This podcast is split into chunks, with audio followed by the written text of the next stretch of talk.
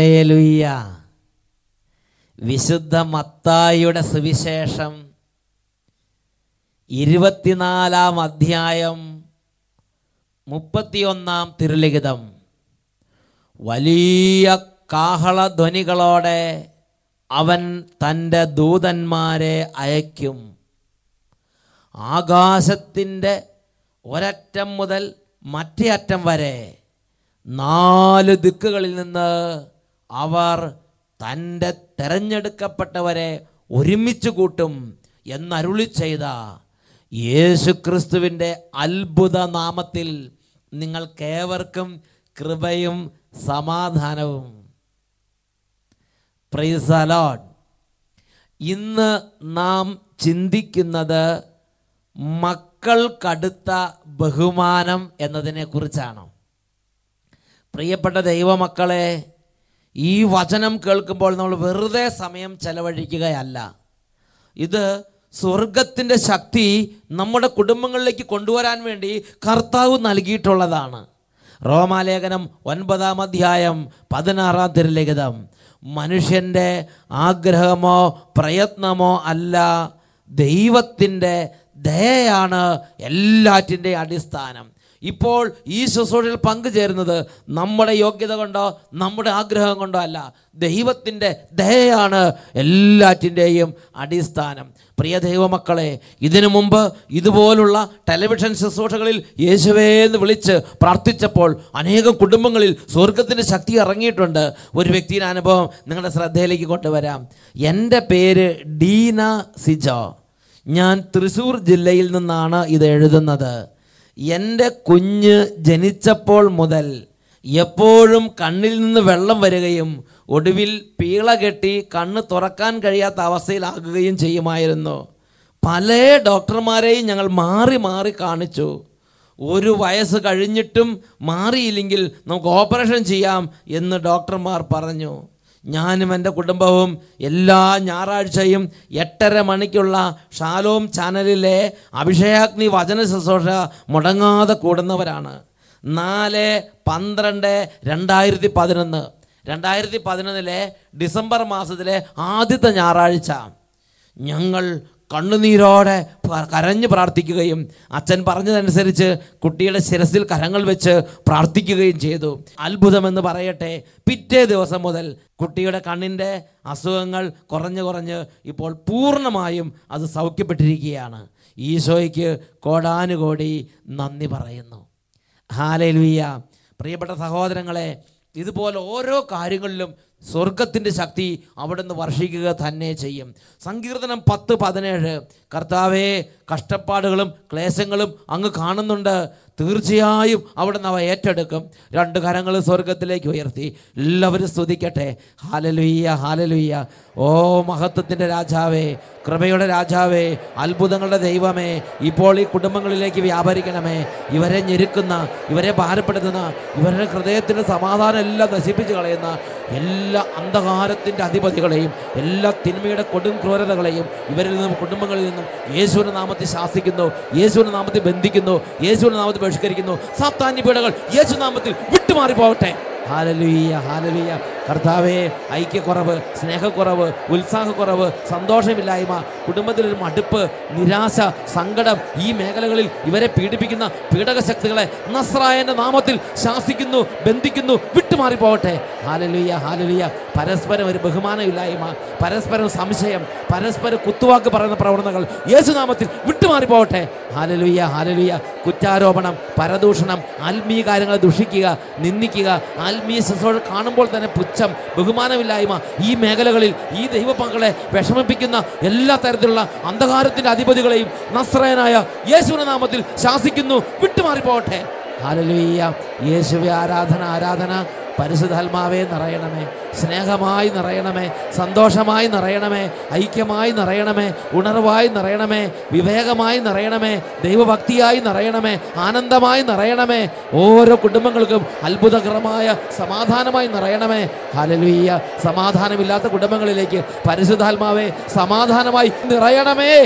ഹലലുയ്യ ഹലലുയ്യ യേശുവേ ആരാധന ആരാധന. യേശുവേ ആരാധന. യേശുവേ ആരാധന ആരാധന. യേശുവേ സ്തോത്രം.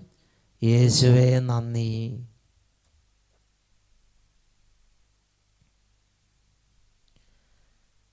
പ്രൈസ്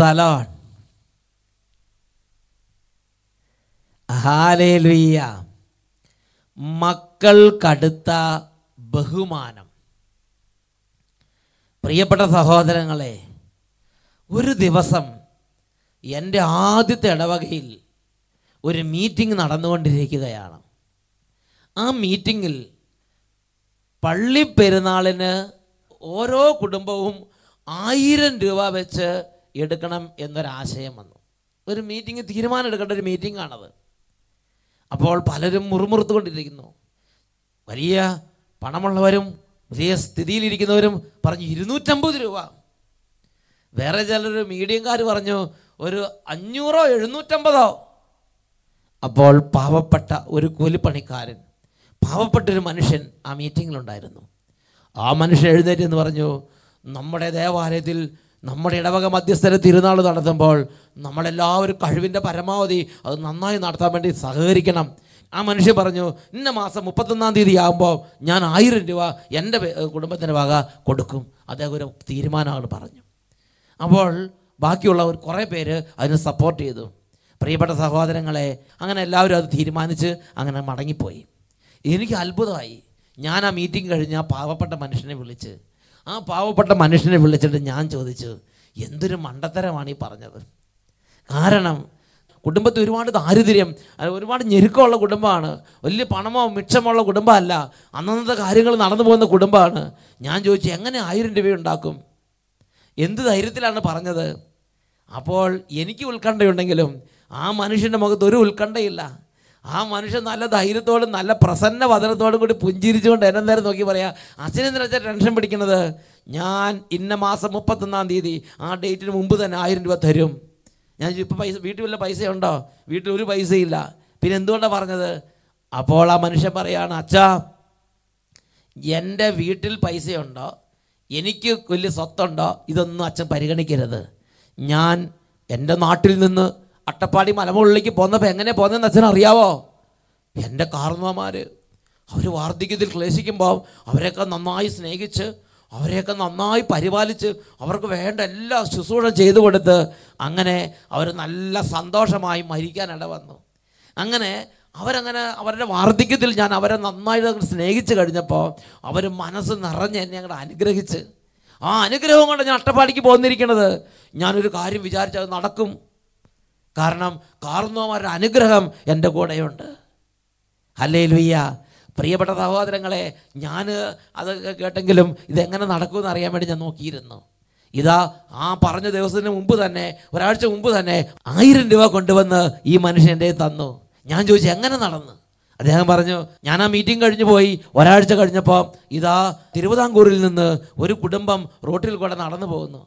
അപ്പോൾ പരിചയമില്ലാത്തവരെ കണ്ടപ്പോൾ ഞാൻ ചോദിച്ചു നിങ്ങൾ എവിടെ നിന്ന് വരുന്നവരാണ്? അവർ പറഞ്ഞു ഇവിടെ ഒരു സ്ഥലമുണ്ടെന്ന് പറഞ്ഞ് ബ്രോക്കർ കൊണ്ടുവന്നതാണ്. ഞങ്ങൾക്ക് ആ സ്ഥലം ഒട്ടും ഇഷ്ടപ്പെട്ടില്ല. അതുകൊണ്ട് ഞങ്ങൾ മടങ്ങി പോവുകയാണെന്ന് പറഞ്ഞ് ആ കുടുംബം അങ്ങനെ സംസാരിച്ച് പോവുകയാണ്. അപ്പോൾ ഈ മനുഷ്യൻ പറഞ്ഞു എന്റെ അടുത്തൊരു സ്ഥലം കിടപ്പുണ്ട്. നിങ്ങൾ വേണമെങ്കിൽ നോക്കിക്കോ. അത് വിൽക്കാൻ കിടക്കുന്ന സ്ഥലമാണ്. പ്രിയപ്പെട്ട സഹോദരങ്ങളെ അങ്ങനെ അവർ ആ സ്ഥലം ഒന്ന് ഇറങ്ങിക്കണ്ട്. ഇറങ്ങിക്കണ്ടപ്പോൾ ആ കുടുംബത്തിന് ആ സ്ഥലം ഭയങ്കരമായിട്ട് ഇഷ്ടപ്പെട്ട്.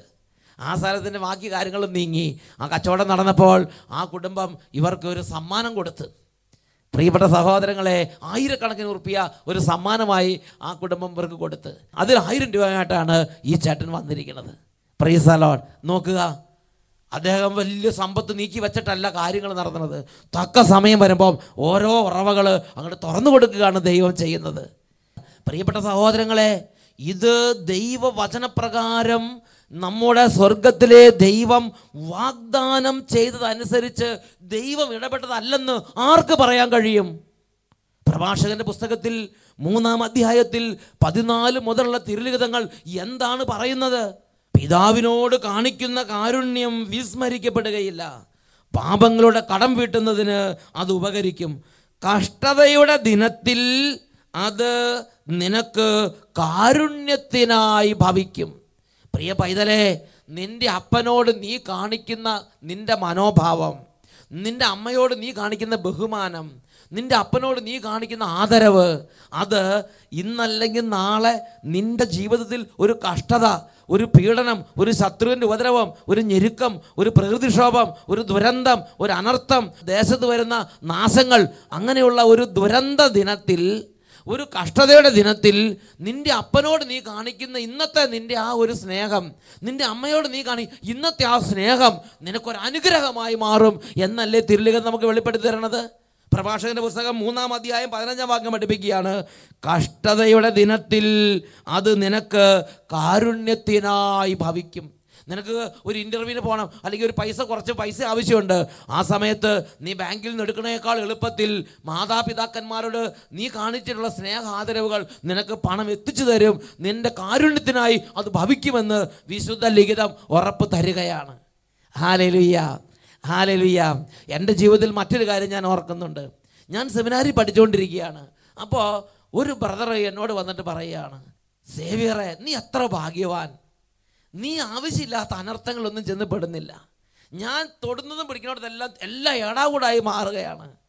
നീ ആ ആ സ്ഥലത്തേക്ക് നീ വരുന്നില്ല. ഞാൻ വേണ്ടാന്ന് വിചാരിച്ച് പോയാൽ ചെന്ന് പെടുന്ന എല്ലാ അനർത്ഥത്തിലാണ് ചെന്ന് പെടുന്നത്.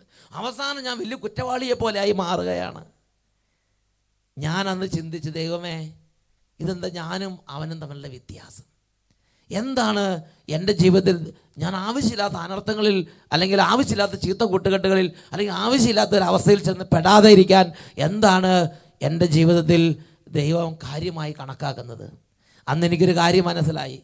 ഞാൻ എന്റെ ചെറുപ്പം മുതൽ എന്റെ അപ്പൻ പറഞ്ഞാൽ എന്റെ അമ്മ പറഞ്ഞാൽ അതങ്ങ് അനുസരിക്കും. ഒരു കാര്യം വേണ്ടെന്ന് പറഞ്ഞാൽ പിന്നെ അത് വേണം. ആ ഒരു പിടിവാശി ആ രീതിയില്ല. വേണ്ടെന്ന് പറഞ്ഞാൽ വേണ്ട. വേണമെന്ന് പറഞ്ഞാൽ വേണം. പ്രീസ് അലോട്ട് പോകണ്ടെന്ന് പറഞ്ഞാൽ പോകണ്ട. അപ്പം ഞാൻ പറയുകയാണ് എനിക്കൊരു പുസ്തകം വേണം. അവ പറഞ്ഞു അത് വാങ്ങാൻ പൈസയില്ല എന്ന് വേണ്ട. എന്ന് പറഞ്ഞാൽ ശരി വേണ്ട. ഞാൻ പറഞ്ഞു എനിക്ക് നെയ്യപ്പം വേണം. അപ്പം പറഞ്ഞു നെയ്യപ്പം വാങ്ങാൻ പൈസയില്ല ഇന്ന് കപ്പയേ ഉള്ളൂ. മതി. പ്രൈസ് അലോട്ട് പ്രിയപ്പെട്ട സഹോദരങ്ങളെ ഒരു പിടിവാശിയില്ല.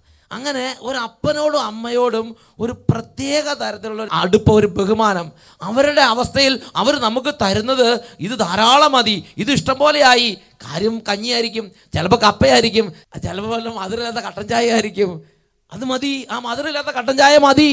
അതിനേക്കാൾ അപ്പുറത്ത് പിന്നെ എനിക്ക് പ്രതീക്ഷയില്ല അതിനേക്കാൾ അപ്പുറത്ത് എനിക്കൊരു ചോദ്യമില്ല. അപ്പനും അമ്മ എന്താണോ തരുന്നത് അതിലങ്ങോട്ട് സന്തോഷിക്കുക. അങ്ങനത്തെ ഒരു ഒരു രീതി എന്റെ പണ്ട് എന്റെ ചെറുപ്പത്തിൽ കണ്ടമാനം വചനം പഠിക്കുകയോ കണ്ടമാനം ധ്യാനം പോവുകയോ ചെയ്തതൊന്നുമല്ല. ഓരോ കാര്യങ്ങളിലും ആ പാപത്തിൽ പെടാതെ എന്റെ ദൈവം എന്നെ സംരക്ഷിച്ചത്. ഈ അപ്പനും അമ്മയും തരുന്നതിൽ ഈ അപ്പന്റെ അമ്മയുടെയും ആ ക്രമീകരണത്തിൽ ഒരു പൂർണ തൃപ്തി എന്റെ ഹൃദയത്തിലുണ്ടായി. ഫ്രീസാലോഡ് അല്ലെ പിന്നീട് വചനം പഠിച്ചപ്പോൾ മനസ്സിലായി ഈ അപ്പനോടും അമ്മയോടുള്ള ഈ ഒരു പ്രത്യേക ഒരു തൃപ്തി ആ ഒരു സന്തോഷം ആ ഒരു ഐക്യം അത് എനിക്ക് അനുഗ്രഹമായി കർത്താവ് കണക്കാക്കി. ഇത് നമ്മൾ വായിക്കുന്നത് സുഭാഷിതങ്ങളുടെ പുസ്തകം ആറാം അധ്യായം ഇരുപത് മുതലുള്ള വാക്യങ്ങൾ. മകനെ നിന്റെ പിതാവിന്റെ കൽപ്പന കാത്തുകൊള്ളുക. നിന്റെ അമ്മയുടെ ഉപദേശം നീ നിരസിക്കരുത്. അവയെ നീ ഹൃദയത്തിൽ സദാ ഉറപ്പിച്ചു വെക്കുക. അവ നിന്റെ കഴുത്തിൽ ധരിക്കുക. നടക്കുമ്പോൾ അത് നിന്നെ നയിക്കും. കിടക്കുമ്പോൾ അത് നിന്നെ കാത്തുകൊള്ളും. ഉണരുമ്പോൾ അത് നിന്നെ ഉപദേശിക്കും. നോക്കുക എത്രയോ വലിയൊരു സംവിധാനമാണത്. എന്റെ ചെറുപ്പത്തിൽ എനിക്ക് വചനം പഠിക്കാനോ അല്ലെങ്കിൽ ഈ ബൈബിളെല്ലാം കാണാതെ പഠിക്കാനോ ഒരു അന്തരീക്ഷം എനിക്ക് ഉണ്ടായിരുന്നില്ല. അതിനെക്കുറിച്ച് അറിവും ഉണ്ടായിരുന്നില്ല. എന്നാൽ എന്റെ അപ്പന്റെയും എന്റെ അമ്മയുടെയും ആ ഒരു ഉപദേശങ്ങളെല്ലാം സ്വീകരിച്ചപ്പോൾ ആ ഉപദേശങ്ങൾ ദൈവം വചനം ഒരു വ്യക്തിയെ കാക്കുന്നത് പോലെ എന്നെ കാത്തു സൂക്ഷിച്ചു എന്നാണ് ഞാൻ തിരിച്ചറിയുന്നത്. അതാണ് സുഭാഷിതങ്ങൾ ആറാം അധ്യായത്തിൽ ഈ വചനങ്ങൾ നമ്മൾ വായിച്ചത്. വചനം പഠിപ്പിക്കുകയാണ് കിടക്കുമ്പോൾ അത് നിന്നെ കാത്തുകൊള്ളും. കിടക്കുന്ന സമയത്ത് ഒരു ചിന്ത ഒരു ഒരു ഒരു ഒരു ഒരു പൈശാചിക ആക്രമണം പോലും ഉണ്ടാകാതെ കിടക്കുമ്പോൾ അത് നിന്നെ കാക്കും ശക്തിയുണ്ട് അതിന്. അടുത്തത് ഉണരുമ്പോൾ അത് നിന്നെ ഉപദേശിക്കും. നടക്കുമ്പോൾ അത് നിന്നെ നയിക്കും. അത്രമാത്രം വലിയ ഒരു കൃപ മാതാപിതാക്കന്മാരോടുള്ള ഹൃദയ ഐക്യത്തിനുണ്ട് എന്ന് ഞാൻ നിങ്ങൾ മനസ്സിലാക്കണം. ഇതിനെക്കുറിച്ച് കത്തോലിക്ക സഭയുടെ മതബോധന ഗ്രന്ഥം അതാണിത് സി സി സി.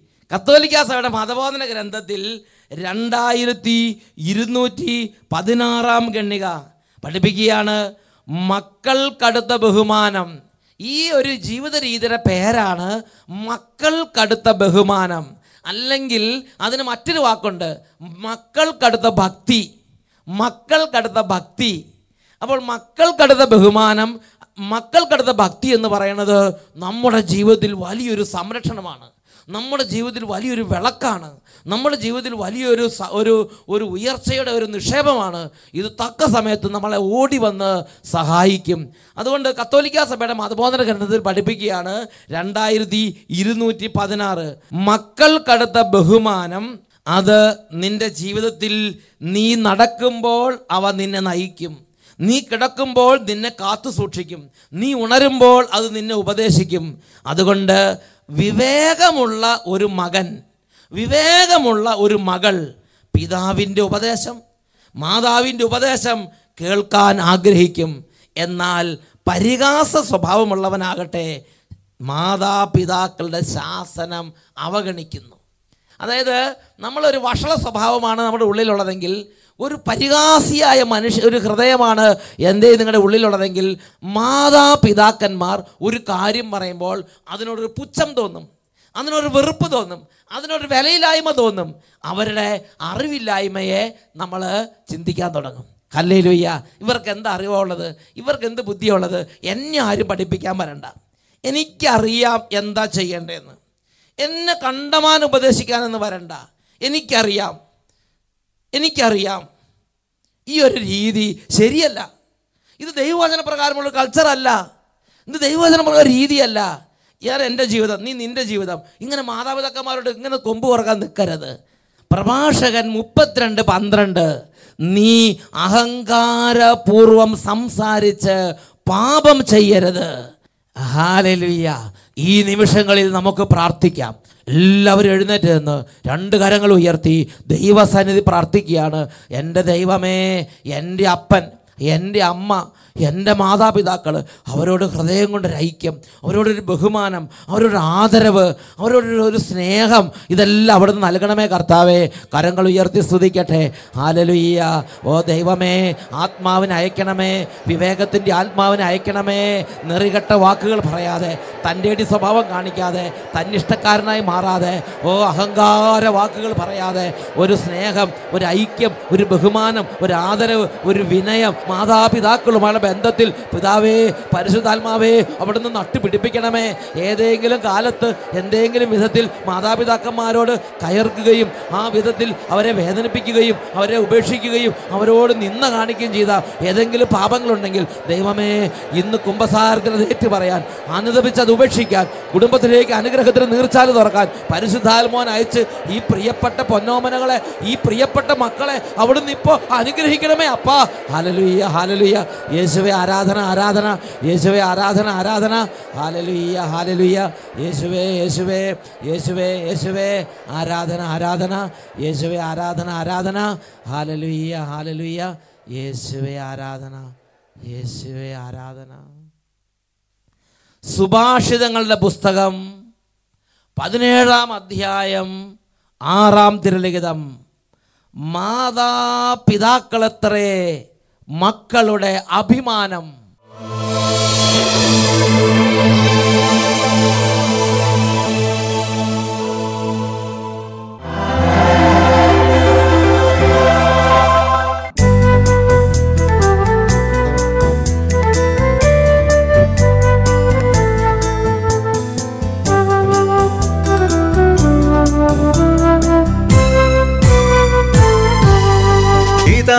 ദൈവത്തിന് ആരാധന. പുത്രനാം ദൈവത്തിന് ആരാധന. ആത്മാവാം ദൈവത്തിന് ആരാധന. ദൈവത്തിന് ആരാധന.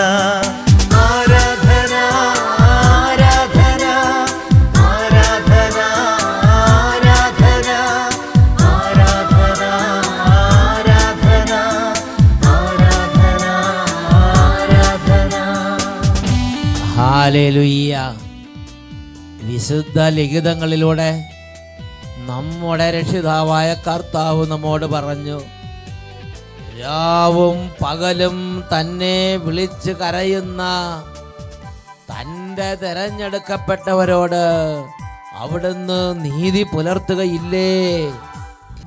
അവിടുന്ന് അതിന് കാലവിളംബം വരുത്തുമോ? അവിടുന്ന് അവർക്ക് വേഗം നീതി നടത്തി കൊടുക്കുക തന്നെ ചെയ്യും എന്ന് ഞാൻ നിങ്ങളോട് പറയുന്നു. പ്രിയപ്പെട്ട ദൈവമക്കളെ നിലവിളിക്ക് ഉത്തരം തരുന്ന കർത്താവ് ബൈബിളിലെ ദൈവം. രണ്ട് കരങ്ങളും രക്ഷിതാവിന്റെ സന്നിധിയിലേക്ക് ഉയർത്താം. ഇതാ യേശുവാണ് നമ്മുടെ സന്നിധിയിൽ. ഇതാ സത്യമായി യേശുവിന്റെ സാന്നിധ്യമാണ് ഇവിടെ. നിങ്ങൾ സമ്മേളിച്ചിരിക്കുന്ന മുറി മുഴുവനിലേക്കും ഇപ്പോൾ യേശുവിന്റെ വചനത്തിന് ശക്തി തിരു രക്തത്തിന് ശക്തി തിരുനാമത്തിന് ശക്തി നിറയുകയാണ്. കരങ്ങളെ ഉയർത്തുക യേശുവിലേക്ക് നോക്കുക. എല്ലാവരും വിളിക്കട്ടെ. യേശുവേ യേശുവേ. ഓ മഹത്വത്തിന്റെ രാജാവേ കുടുംബങ്ങളിലേക്ക് സ്ഥാപനങ്ങളിലേക്ക് ഇടിമിന്നൽ പോലെ അത്ഭുത ശക്തി പ്രവഹിക്കട്ടെ. കാലങ്ങളായി ഈ കുടുംബങ്ങളിൽ തളം കിടക്കുന്ന എല്ലാ തകർച്ചകളുടെ മേലും അത്ഭുത ശക്തി വ്യാപരിച്ച് എല്ലാ തകർച്ചകളും പരാജയങ്ങളും കണ്ണുനീരും എല്ലാ അധപതനങ്ങളും യേശു നാമത്തിൽ വിട്ടുമാറി പോകട്ടെ ഹാലലുയ ഹാലലുയ. കർത്താവേ ഈ കുഞ്ഞുങ്ങളെല്ലാം അത്ഭുത സൗഖ്യം പ്രാപിക്കട്ടെ. ഇപ്പോൾ രോഗികളുടെ മേൽ കൈകൾ വെച്ച് പ്രാർത്ഥിച്ചു കൊണ്ടിരിക്കുന്ന ഓരോ കുടുംബങ്ങളിലും രോഗികൾ യേശുവിന നാമത്തിന്റെ അത്ഭുത ശക്തിയാൽ ഇപ്പോൾ സൗഖ്യം പ്രാപിക്കട്ടെ. ഹാലലുയ ഹാലലുയ. കർത്താവേ പ്രാർത്ഥന മരവിപ്പ് മന്ദത വെറുപ്പ് വിദ്വേഷം ദൈവത്തോട് സ്നേഹമില്ലായ്മ എല്ലാ തരത്തിലുള്ള ദുരദൃഷ്ടങ്ങളും യേശു നാമത്തിൽ വിട്ടുമാറി പോകട്ടെ ഹാലലുയ്യ ഹാലലുയ്യ യേശുവെ ആരാധന ആരാധന. യേശുവെ ആരാധന ആരാധന യേശുവെ ആരാധന യേശുവെ സ്തോത്രം യേശുവെ ആരാധന ആരാധന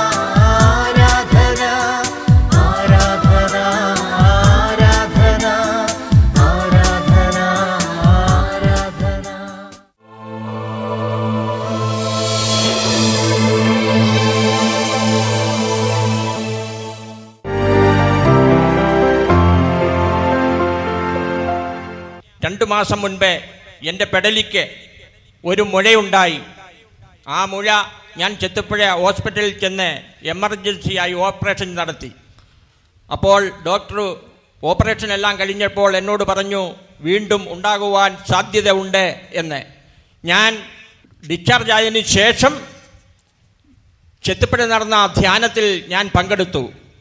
ഞാൻ ആ ധ്യാനം കൂടി പിറ്റേ ദിവസം ഹോസ്പിറ്റലിൽ ചെന്നപ്പോൾ എന്നോട് പറഞ്ഞു നിന്റെ മുറിവ് വളരെ കരിഞ്ഞു പെട്ടെന്ന് കരിഞ്ഞു എന്ന് പറഞ്ഞു. അന്ന് ആ ധ്യാനത്തിൽ മുഴുവനും ഞാൻ ഇതിനു വേണ്ടി പ്രാർത്ഥിക്കുമായിരുന്നു ദൈവമേ ഇനിയും ഈ മുഴ ഉണ്ടാകല്ലേ എന്ന്.